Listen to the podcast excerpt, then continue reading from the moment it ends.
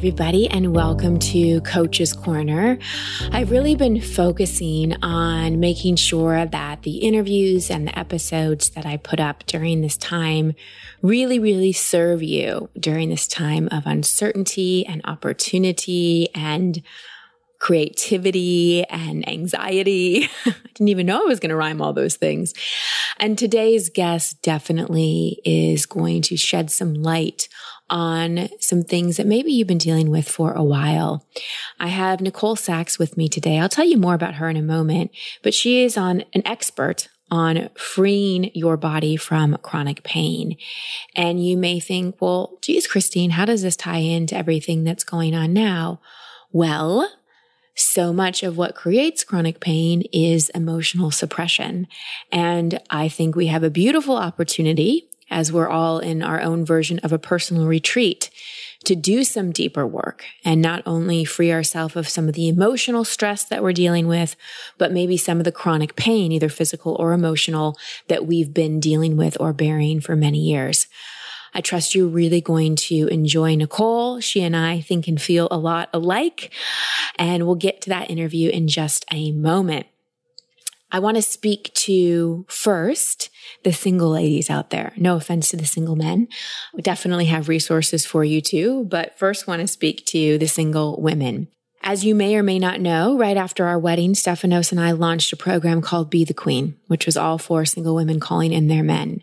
And it was so successful, like so incredibly successful, not in terms of our numbers or the amount of people, but the results that the women got from the program and how much they loved it. Just go to christinehassler.com slash be the queen and watch the video and read some of the testimonials. It was just beyond our wildest dreams and expectations. So we want to do it again. Now, let me tell you why. And I did an Instagram live and a Facebook live, and it's up on my Instagram feed now on why I think this is the perfect time to date and call on a relationship. And you may be thinking, well, just Christine, we can't leave our house and I'm freaking out about money right now. So I'm not going to like invest in another program. All right. Let me speak to both those things and go watch my live if you want to know more. Just want to bullet point it here. First of all, it is the perfect time to date because you get to know someone virtually. You get to know someone without the pressure to go and meet, without any expectations around physical intimacy or how long do I wait before I have sex or any of those things. You get to really get to know someone and ask a lot of questions and have a lot of incredible conversations. And I'm not just saying this because I think it's like a theoretically good idea. This is how I fell in love. I fell in love with Steph before we ever met physically. I was in Encinitas. He was in Perth, Australia, opposite sides of the world. And for two months, we got to know each other virtually. It was all over WhatsApp. And it was amazing. So for many reasons, which I explain more in the live, perfect time to date. Also, I think a lot of people, especially men, are going to be wanting a relationship after this period. After spending this much time alone, you start to realize, hey, you know, this would be better with a partner. This would be better with a family. This would be better with someone special in my life. This opportunity is also a time to do deep work, to really clear out the cobwebs, to remove any blocks that are in your way between you and your ideal relationship and life. I have seen from so many people, and we're only a few weeks in to this stay at home period, this personal retreat period, and the epiphanies people are having, the deep work people are doing, there's less distraction. So there's more opportunity to go deep. And we really teach that to you and be the queen. So here's the deal. There's a special bonus for any of you that join before April 1st. So you got to lickety split get on it. Now, if you're listening to this a few days after April 1st because you're behind on your podcast, just email Jill at ChristineHassler.com. Say, hey, I'm a podcast listener. I'm listening to this April 4th. Is there any way you can honor the bonus for me? And we will. But we want you to take action quickly. And if you do register before April 1st or around there, you can join us for another bonus call. So there's already going to be nine, possibly 10 live calls in the program. And you can get another bonus one that we're doing April 7th. So pretty soon to really support you during that time. And that's only for the queens that come into the program. So it'll be a very intimate call. So again, go to christinehassler.com slash be the queen or email Jill at christinehassler.com. Steph and I are continuing to do our live guided breathwork coaching and meditation sessions. You can access all of those at christinehassler.com slash free meditation. And we're doing a second teaching on love and relationships. That's a $20 investment. So if you want to get a taste of how we coach on love and relationships, you can go to christinehassler.com slash group. We are doing that event on Monday, April 6th at 5 p.m. Pacific, 8 p.m. Eastern. So lots of, lots of goodies to enjoy. All right. Let me tell you a little bit more about our guest, Nicole. So, Nicole Sachs is a speaker, writer, podcaster, and psychotherapist who has dedicated her work and her practice to the treatment of chronic pain, symptoms, syndromes, and conditions. She is the author of the book, The Meaning of Truth, and the online course, Freedom from Chronic Pain. Her brand and mission, The Cure for Chronic Pain, has a website, podcast, and YouTube channel. Her personal experience, as well as her work with thousands of people around the world, have shaped and elevated Nicole's theories, which serve to teach those suffering how to heal themselves completely with no medication or surgery. Pretty awesome, right? Before we dive in, I want to thank my sponsor for today, which is betterhelp.com. And this is just such the perfect time for this sponsor. Basically, BetterHelp is an online service that matches you with your own licensed professional therapist. So if you're having a really hard time right now, if you're having a lot of anxiety, if you're having a lot of uncertainty, if you're having a lot of stuff come up, please know that you don't have to go through this alone. You can start communicating with a licensed professional therapist in under 24 hours. It's not a crisis line. It's professional counseling done securely online. They have a broad range of expertise and BetterHelp's counselor network, which may not be local available in some areas. And hello, we're all staying at home. So all therapy is going virtual right now. And the service is available for clients worldwide. You can log into your account anytime and send a message to your counselor. You'll get timely and thoughtful responses. Plus, you can schedule weekly video or phone sessions. BetterHelp is committed to facilitating great therapeutic matches so they make it easy and free to change counselors if needed. It's more affordable than traditional offline counseling and financial aid is available. BetterHelp wants you to start living a happier life today. You can visit their website, read their testimonials, and get matched with your counselor today. Just go to BetterHelp, B E T T E R H E L P dot com slash on with it. Again, that's betterhelp.com slash on with it. I have a special offer for all of you. You get 10% off your first month. Again, at betterhelp.com slash on with it. And now on to my talk with Nicole Sachs. Nicole, welcome to the show. Thank you so much for being here. Thanks for having me. We're going to talk about a lot today. We're going to talk about pain, the, the nature of pain, and how we can actually be pain free physically and I'd say emotionally and mentally too. And you have a quite an inspiring story of how you received a diagnosis and were in a lot of pain and actually shifted out of that completely. Can you start off by telling us a little of your story? Sure. So, right now, as we stand today, I'm 47 years old. So, when I'm telling the story, the reason I think that's important is because you need to know kind of how far back this goes in my life. So, when I was 19 years old, I was a freshman in college and I had what I call now an acute pain incident. So, what other people might say is my back went out. It was a particularly stressful time, and I just, I don't remember exactly what I reached for or how I twisted or how I bent, but I was in such excruciating pain. My parents actually had to drive to college and remove me and bring me home, I was not able to care for myself. And so once I got home, they put me through the typical battery of tests, x rays, MRIs. And the day that I went to see the orthopedic surgeon, he put my x ray up on the screen.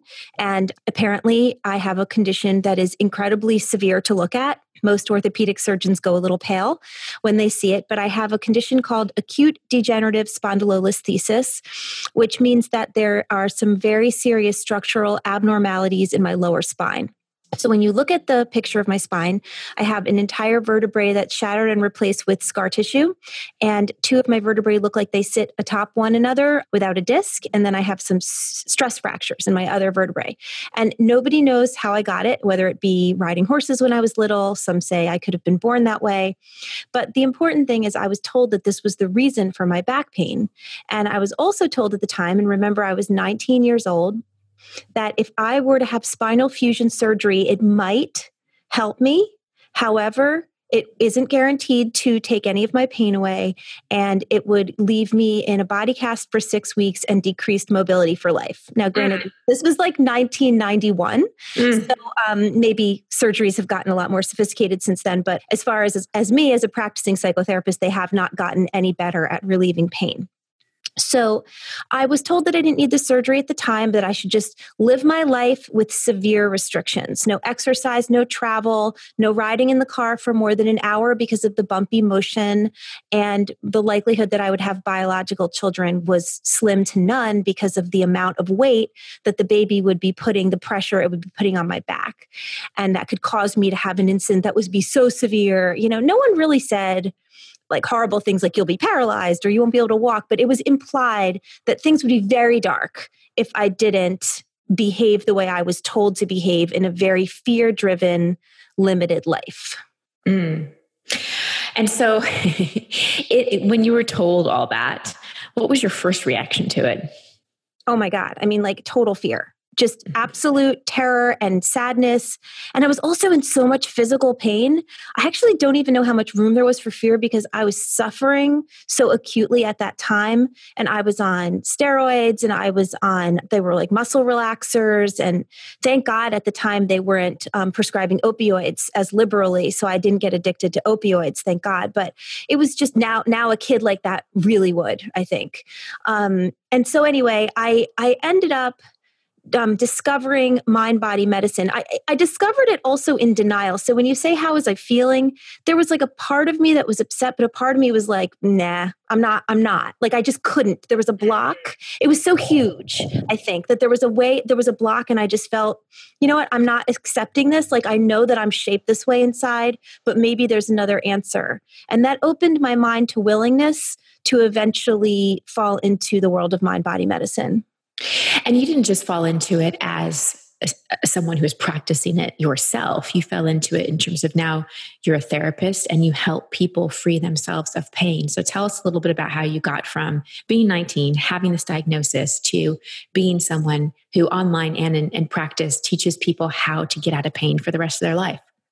So essentially, what happened was, you know, what happens so often in stories that you hear is we start to save our own lives first. And so I became, you know, I became a student of this through understanding the work of Dr. John Sarno.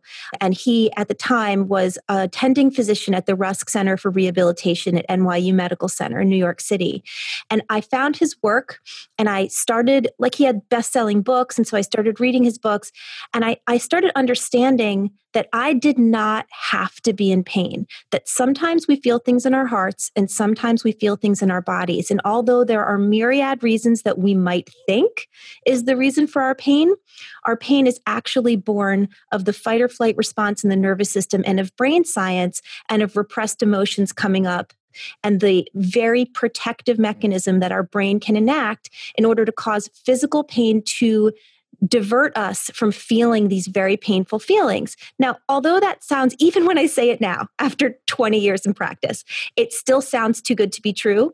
But the truth of the matter is that this is the capital T truth of what's happening inside our bodies for so many different afflictions. And once I started practicing the work in my own body and I became completely pain free, so now it's going on 15 years plus that I have not had any back pain now I, and then so I went to school and I got all the degrees and I started working with Dr. Sarno at NYU and lecturing to huge halls of people, helping them. And then he started referring into my practice. And then for the last about five to seven years, I've been building up my virtual practice. So, my book and my online course and my consulting practice and my retreat practice in order to avail as many people as possible in my in my estimation my hope is everyone on the planet will see that this work is an option for them.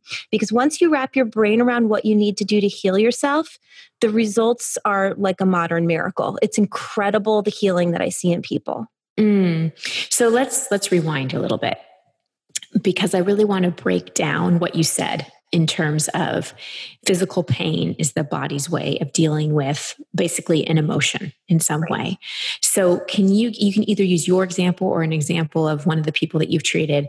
Can you break it down and give us an example of how this happens in the body and the mind?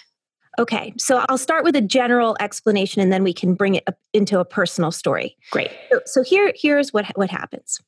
As a human being walking the earth, you need to use the defense mechanism of repression by design. The reason that we have repression is because it's impossible for a person to go through human life as sentient as we are and experience and feel and metabolize every single thing that happens to us. And then you also have to add on to that that life isn't perfect. So we experience trauma, we experience loss and grief and shock and all the things that really affect us. And so there's a certain amount of that that we're able to consciously deal with, and then a really huge amount of it that we have to repress. And so you go through life, you have childhood, and then you have the daily life, the stressors of marriage and family and job and money and all the things. And we have our personalities, which are often perfectionistic and goodist and approval seeking. And we want to be seen as a good person and we want to be well liked. And we want to, and oh, and codependency, of course, which is like we need other people to be okay for us to be okay. So there's such an amount of data that is coming in all the time from those three things childhood, daily life, and personality that go into this, what Dr. Sarno called the reservoir of rage. Now, he liked to use the word rage because he thought it was the most unacceptable of human emotions, which I agree is true. But it's not just rage. I call it the reservoir of rage and shame and sadness and grief and trauma and all the things that are existing that we unconsciously are holding within us. So I just need to explain like that's what's happening to you. And this is not conjecture. This is literally what's happening to every sentient being because it's so, impossible not to. Basically to sum it up in like a bite size is we're walking around especially as children things happen our our parents get divorced we get teased in school we see something traumatic if we felt all of that it's like we couldn't function as humans. Right. We develop a repression system so that we aren't in fight or flight emotional reaction the whole time because our system just couldn't handle that. That is absolutely correct. Got it. And so what happens? So now we're we're moving on. So what happens now when we are now adults?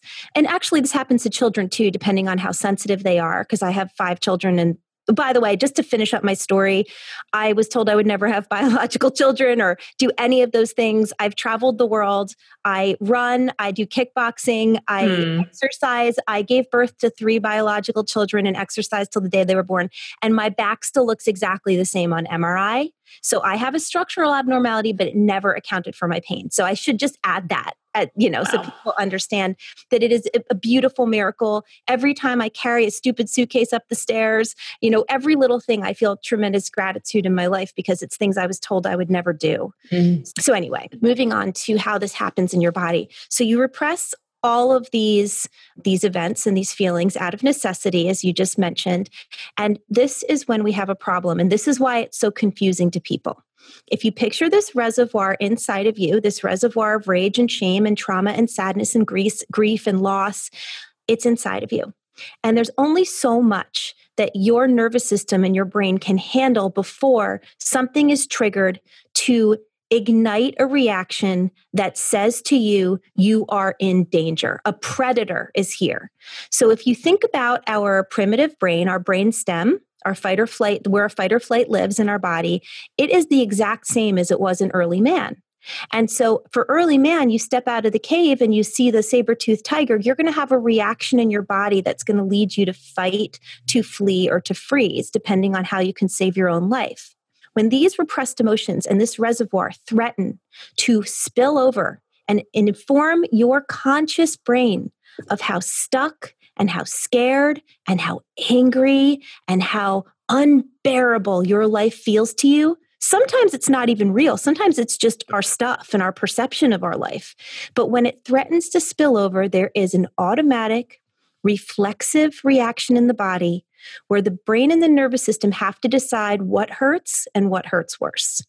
And the predator of your repressed emotions are seen as a greater threat than a migraine or back pain or fibromyalgia or irritable bowel, anything that can keep you small and safe. I always, I always call it safe in the unsafest way, but it can keep you in a space where this big bad world that's continuing to dump into your reservoir isn't as much of a threat anymore.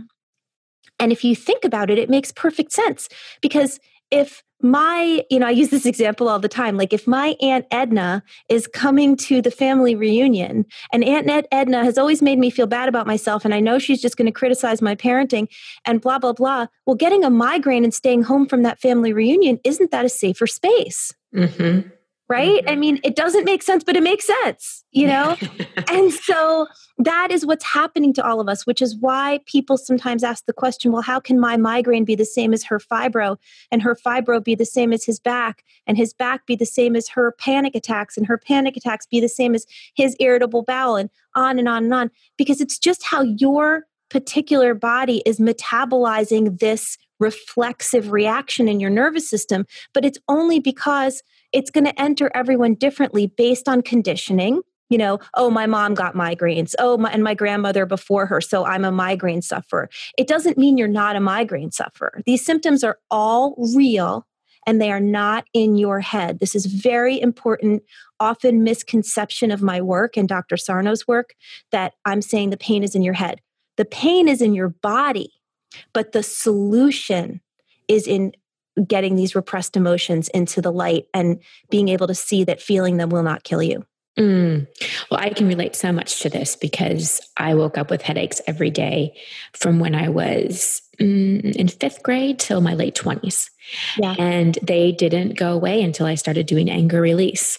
Mm-hmm. and crying and and really but it was so much of that repressed anger and and just repressing all my feelings because i still am, but as a child, I was incredibly clairsentient, mm-hmm. um, a very highly sensitive child.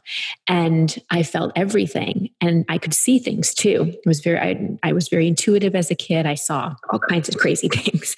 well, I, they seemed crazy at the time. Now they make sense. And I, for me, having the headache, and I had them right in my third eye. That was the only place I ever had a headache. So what I'm hearing you say, and what I've always thought, is my body created the headaches because that was more manageable mm-hmm. than seeing everything I was seeing and feeling everything I was feeling. And when I was finally ready to feel some of those feelings, I had repressed and knew how to do it in a safe way and it wasn't too overwhelming. I stopped waking up with headaches every day. Wow. It's a beautiful example, and it's exactly what I teach. Mm, what did you discover about your back, that pain? So, do you have time to tell a little bit of the story of how? Yes, please. Okay, great so this is obviously taking like one small story in a, lo- in a much longer timeline but i have so much stuff to read out there if people are interested in the whole thing so when i finally went to see dr sarno in new york so what had happened was i had initial relief of my back pain from reading his book and from understanding the process of what was going on in my body and my brain but after having two out of three of my kids so i had a uh, like a 10 month old and I had uh, almost, God, what she, she wasn't even, you know, they were 22 months apart. So she wasn't even three. So I had two kids at that point under the age of two when he was born, when Oliver was born. And it was very overwhelming to me. And when I was outside with him, he was on a little walker walking, toddling around my deck. And I was scared that he was going to take the walker over the steps that led to the driveway. It was only two or three steps. I picked up the walker and I went to bring it down the steps. And it felt like there was a hot knife dragging through my back. And mm. all my mind body stuff went out the window. I went into such fight or flight. And I said, Well, I did it now now i've ruined it mm. first of mm. all the shame right that the shame and the the guilt and the the anger at myself i tempted fate I thought this mind body stuff was the way, and now I've screwed it up and I've ruined everything. And I went into a year of real depression and chronic pain trying to take care of these kids. And um, I did everything. I did physical therapy three days a week, electric stim treatments on my back, therapeutic massages, steroids, muscle relaxers. Then they put me on opioids. It was just a total nightmare.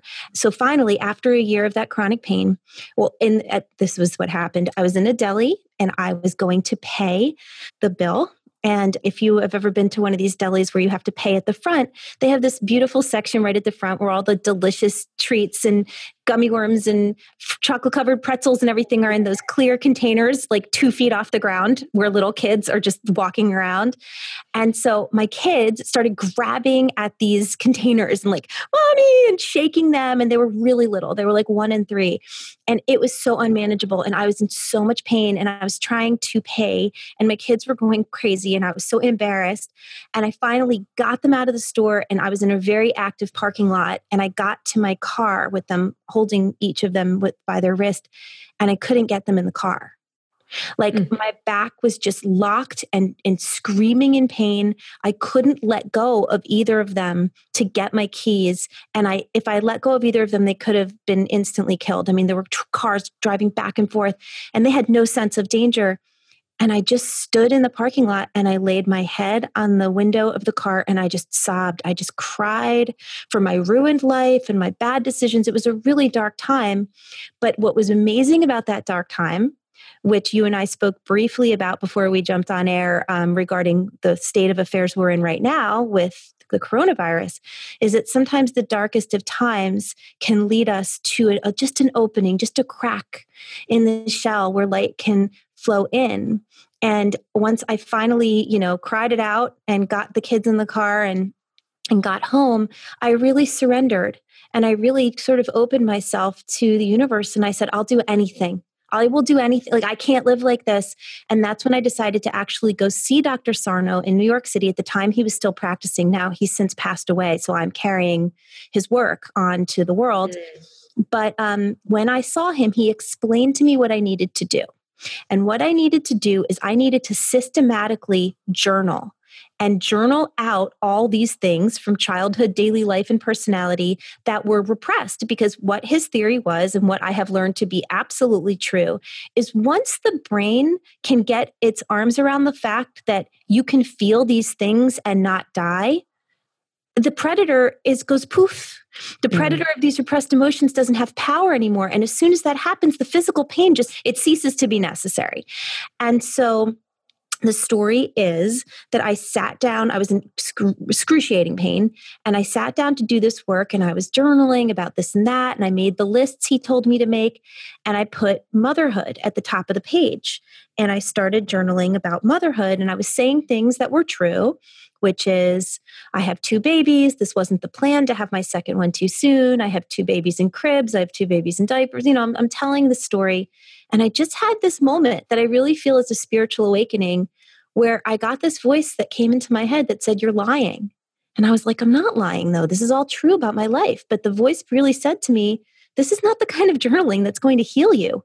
If you're in hmm. such a state of fight or flight that your pain is screaming day and night, this is talking about diapers and cribs. What's going on? What is going on? And I was able to really lay myself bare. And I wrote, you know, what I call is the first line of journal speak ever penned. And journal speak is the method by which I teach people to heal. And I wrote, I hate being a mother. Mm. And I can't even tell you, even to this day, I have told the story a million times. I've been interviewed so many times. I still get that lump in my throat when I say it because it was so dark mm-hmm. for me to mm-hmm. say that. It was it was a lifetime of wanting and fantasizing to be a mother and then almost not getting to be one because of this back problem, overcoming that, getting to be a mother and also really not realizing how much that I had perceived that being a mother myself was going to heal the wounds of my childhood. Mm-hmm. Which, of course, it does not do without a lot of work. Yes, a lot of people think it will. yes, but a lot of, and I was really at the top of that heap, naive mm. and sweet and tender, and really felt that if I could just be the mommy that, you know, the, get, do the life I always wanted to do and not have the burden of my parents' bad decisions and, you know, all that. And I just came crumbling down when I was just crying and writing about how I hated it and something was wrong and I was failing and what and what and I, my life was ruined and I was stuck and I'm writing and I'm writing.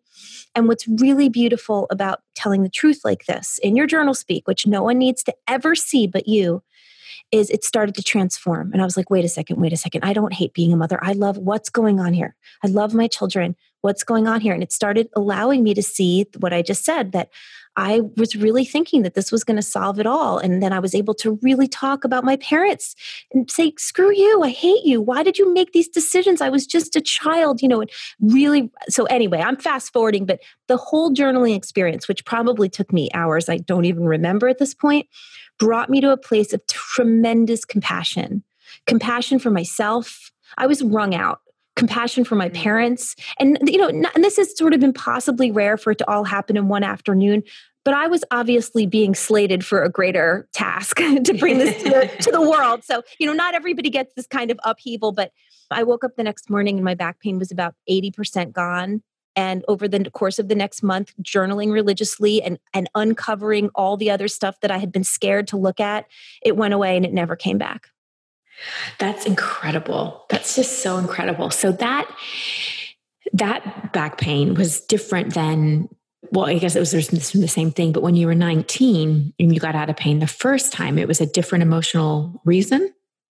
Well, the thing about 19 is okay, so some people have what they call a book cure, which is they read Dr. Sarno's book, they understand that they're not broken. They understand that what the doctors have told them is, although well meaning, not true for them that just because they have a bulging disc doesn't mean it causes any pain or just because you know they have uh, food sensitivities doesn't mean that that, that not necessarily is causing their irritable bowel like there's a switch that flips because all we're doing is trying to move the nervous system from fight or flight to rest and repair as soon as that happens, your pain signals stop firing. So sometimes that can happen from just the realization and the awakening that you're not as screwed up as you thought you were. So that's what happened to me when I first read the book. I was just kind of like, oh, I see. My back is all weird and, you know, I might look different than the skeleton in health class, but that doesn't account for my pain. So I'm fine. So, you know, I guess what happened was I didn't have all that much repressed emotion to uncover at that point, and that realization was enough for me. But after having the two kids and all the other stresses of life that had come along in the in the years prior, I think I needed to really do the work. Mm. And what I would say to your audience is we all need to really do the work. Even people who claim they have a book cure, that can be a brief thing, but then they won't realize that even though they used to have back pain, now they get shoulder pain and they, they're at a physical therapist for that. You know, like, because mm. it's always going to have to be expressed somewhere in your body. So if I were a person listening to this that's totally new, what I would say to you is just learn about what I'm saying. There's so many resources that I'm sure, Christine, you're going to give everybody of where to learn and you know about my work about Sarno's and just do this for yourself give yourself the gift of being curious because what i will tell you is i've created my entire life by replacing fear with curiosity and just saying i wonder i wonder if this can help me because the science backs it up and and tons of anecdotal stuff backs it up but each person has to decide for themselves how long do i want to suffer? And if you if the answer is not one more day then there's something to be done. Mm, i love that. And i'm going to ask you more specific questions about what people can start to do. I just want to back up for a second. So if people right now are super curious you can go to the cure for cureforchronicpain.com and all that's linked up in the show notes. I just want to make a distinction or maybe there isn't one. So I'll just use myself again because I think it's it's great to use real life examples. I still get headaches sometimes before it rains. is, is I definitely get them sometimes when I fly, and sometimes I think about is that just a reaction to circumstances or is that more repressed stuff? Same thing with right now, my lower back's hurting because we just moved in and I've been lifting heavy things and not probably using my abs as much. So, what's the distinction between pain that is a response to circumstances versus pain that is the body trying to tell you something? Or is there no difference at all?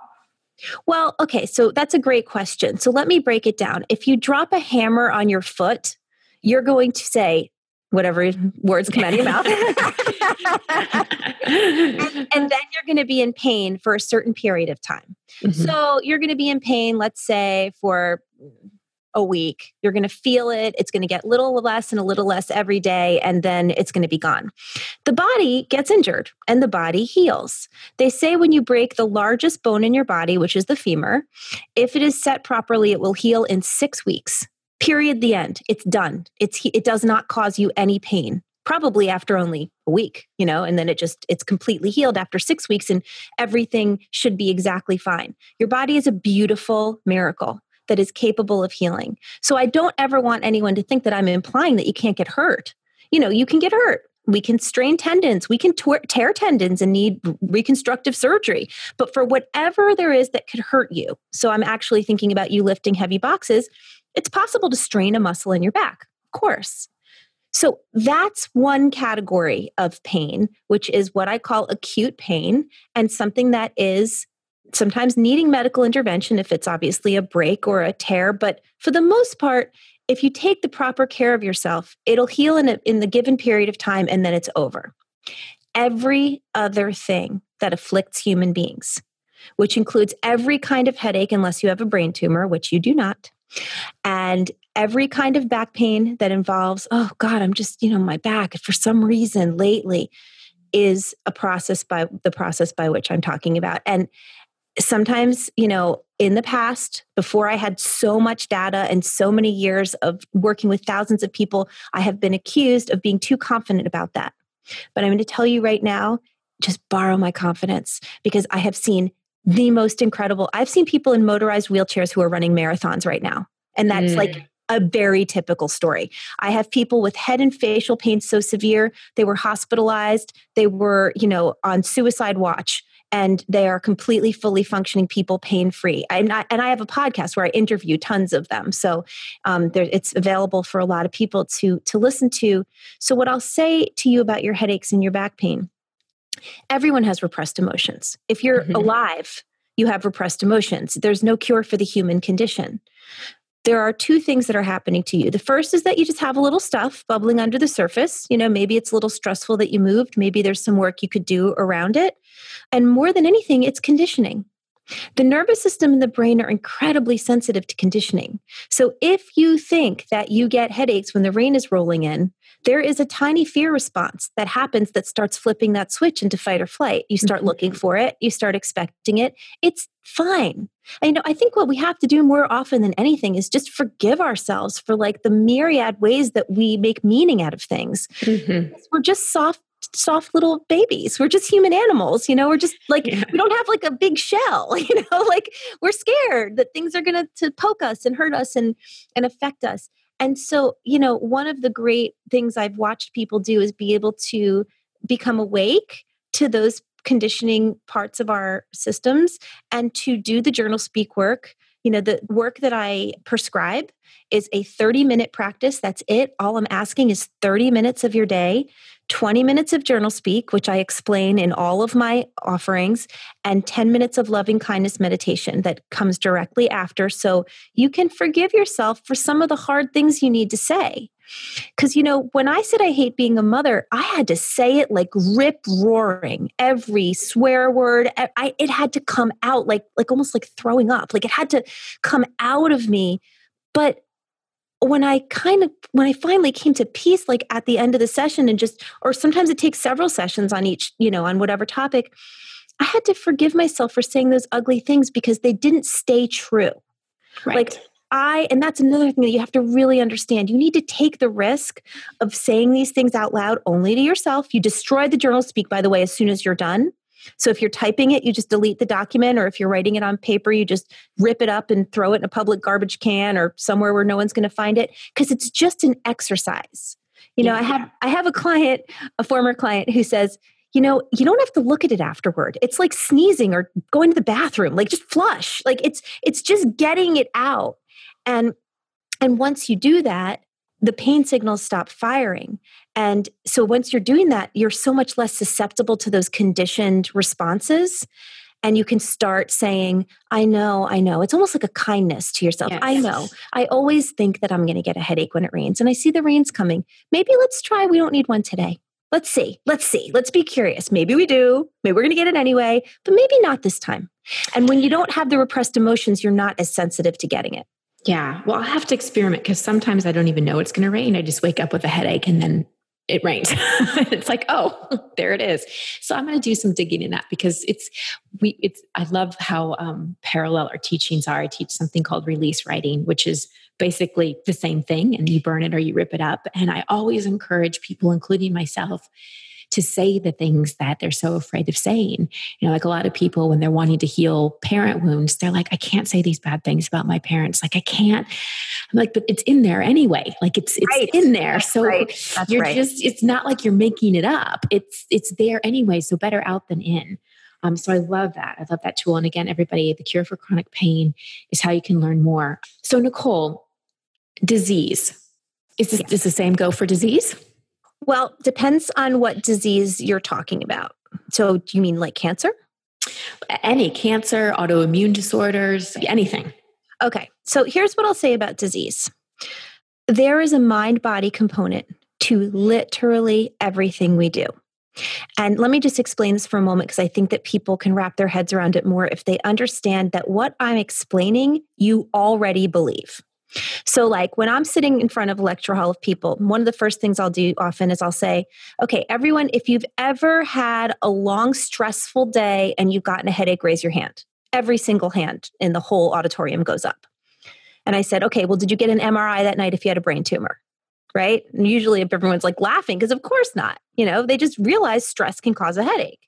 And then I'm like, okay, so have you ever gotten a call maybe late at night and you look at your phone and it's your mother and you all automatically you feel sick to your stomach, right? Like, what's wrong?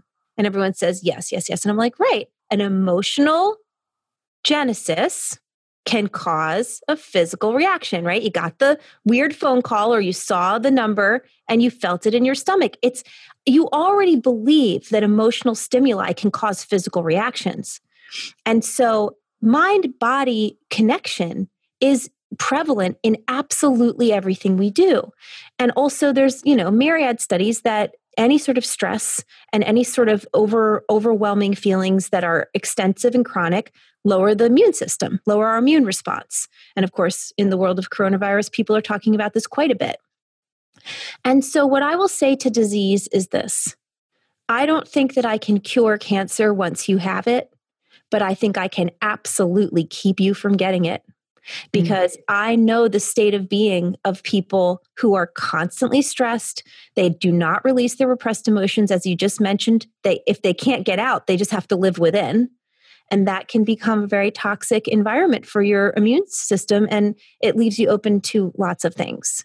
And you might not even think you're stressed. You might be like no my life isn't that stressful but you may have numbing and coping strategies that correct. you realize that you're not that stressed. Like it might be that glass or two of wine every night. Right. It may be the social media surfing. It may be the shopping. Like those distracting mechanisms often make us think we're not stressed because we have sort of a release but it's that unhealthy release valve instead of the healthy relief, release valve that you're talking about.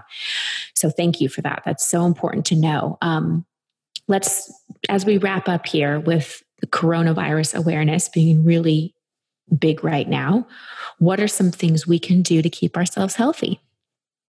Well, I think, you know, one of the things I've been talking to my community a lot about in terms of coronavirus is the incredible power of an acceptance practice.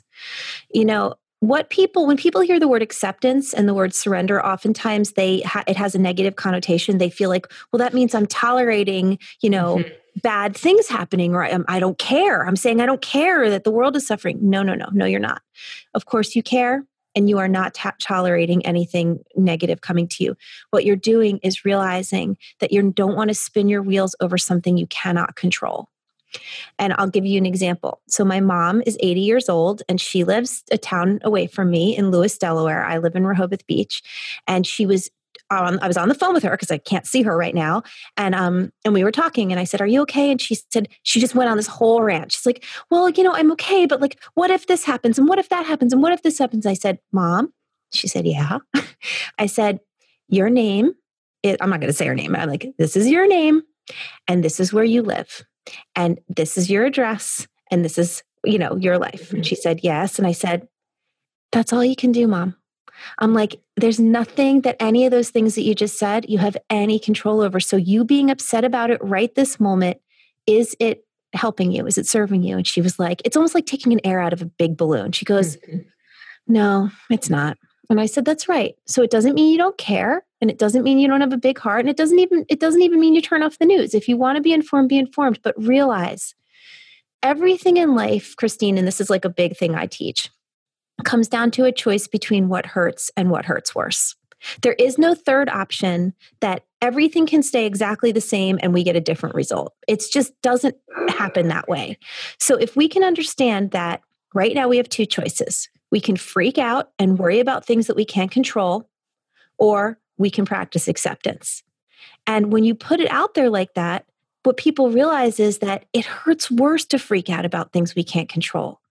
There comes a point where we're open to acceptance because there's really no other choice you yeah. know and and i really think that can that can help people so much i mean trust me i know we're all scared and we could be you know my heart i'm such an empath that my mm-hmm. heart is so swollen for the whole world and how people are yeah. suffering and and italy and oh my god italy and like you know and i can go there and trust me i'm like i'm a product of my product i have to rein myself back in a hundred times a day but it's a worthwhile effort to keep coming back to center and saying is this serving me to be upset right now? How can I pause and change the channel? And I just think that's a really worthwhile effort. Yeah, I agree. And I, you know, for me, I'm a huge empath too. No, no surprise. and I, I've had to, because I have felt it in my heart. Like I felt mm-hmm. like there's just a 4,000 pound weight in my chest. And I've had to pretty much cry every day. I've had to do release writing. I've had to get that out. Sometimes I've had to dance. Sometimes I've had to yell sure. and scream because I'm pretty, there's part of me that's angry too. Um, and then, and then for me, when I get that emotional, that emotional suppression out, it's a lot easier to get to the acceptance because yes. I'm not fighting against my own because emotion, energy in motion, right? I'm not fighting against my own emotions that are getting triggered by this because I think all of our inner children, inner wounding gets triggered during mass uncertainty. Sure. We, we, all are influenced by the collective in terms of fear. And I'm sure we've all, as kids, had moments when our parents were in uncertainty and they were scared about something. And then we were scared because it was like, oh no, my safety system's scared. Now I'm scared. Now what do I do? And that's how a lot of us are feeling right now. But I love what you're saying is acceptance is not resignation. It's no. not condoning what's going on. It's i love what byron katie says when you fight with reality you only lose 100% of the time. Yes. I love that too. So this is so helpful and i know that people are 100% going to want to learn more. So i've given your website thecureforchronicpain.com where else can people go to connect with you learn more listen to your podcasts and so forth so, the easiest way to find me is to just remember that my brand is The Cure for Chronic Pain because it's the name of my podcast, it's the name of my YouTube channel, it's the name of my website, and my website has links to everything else that I do. I have a pretty active Instagram community, and my Instagram handle is at NJ Sachs, S A C H S, which is my name. And so, if people come to at NJ Sachs, I, I do a lot of links there to, you know, different things that I'm doing. Right now, I'm doing some mini retreats retreats because I was supposed to be teaching on the West Coast in April at the 1440 Multiversity. I don't know if you've heard of that. Oh, yeah, yeah, of course. Center. Yeah, I had a five day retreat that was supposed to start on April 5th. So that's obviously canceled for now, but it's delayed until October. So if people are actually interested, I have two retreats coming up. One um, hopefully, if it's not canceled in August, August 9th through the 14th, I'll be at the Omega Institute for Holistic Studies. That's in upstate New York. And then October, I don't remember the dates because they just changed them, but if you go to um, the website 1440.org, that's in Santa Cruz, California. And I'll be planning more. I actually was actively planning more right now, but everything is happening. So everything's yeah. on hold. But I, I have been doing virtual mini retreats. They did sell out almost immediately because I'm only taking 25 people per retreat. So it can be an intimate group via Zoom. But check my website. My website is always going to have all the latest offerings. And then also, if you're interested in my story, which I told a tiny bit about today, I have a book called The Meaning of Truth, and that's available on Amazon and that's part memoir and part how to do this for yourself. There is a whole explanation in the second half of the book of exactly how to do this for yourself. And I have an online course called Freedom from Chronic Pain, which is also mm-hmm. one of the tabs in my website. Um, and finally, I do have a Facebook community, a closed group, a private group on Facebook called Journal Speak with Nicole Sachs, LCSW. And it is a vibrant and loving and supportive community. I can't say enough about how proud I am of this community. They support each other, um, and it's a great place to find love and support and, and help in doing my work. Mm, beautiful. And maybe some of the peeps that came to my Omega retreat last year, go go see Nicole this year. That would be awesome. Omega is a great place. That's a beautiful, beautiful yeah. place. One of my favorite things that you said, and I see now it's on the homepage of your website too, is the pain is not in your head because I so many of us are told that. Yes. but the solution is not in your body. So we can truly heal our body using our mind to allow out these repressed emotions. Thank you so much for taking on this work, for being such an inspiration. I can hear in your voice how you live this, how you really walk yeah. the talk, and how this truly is your mission. And I think it's so refreshing to hear that people don't have to run from physical therapist to acupuncturist to healer to that they can actually heal themselves. Absolutely. Thank you so much, Nicole. Thanks for having me, Christine.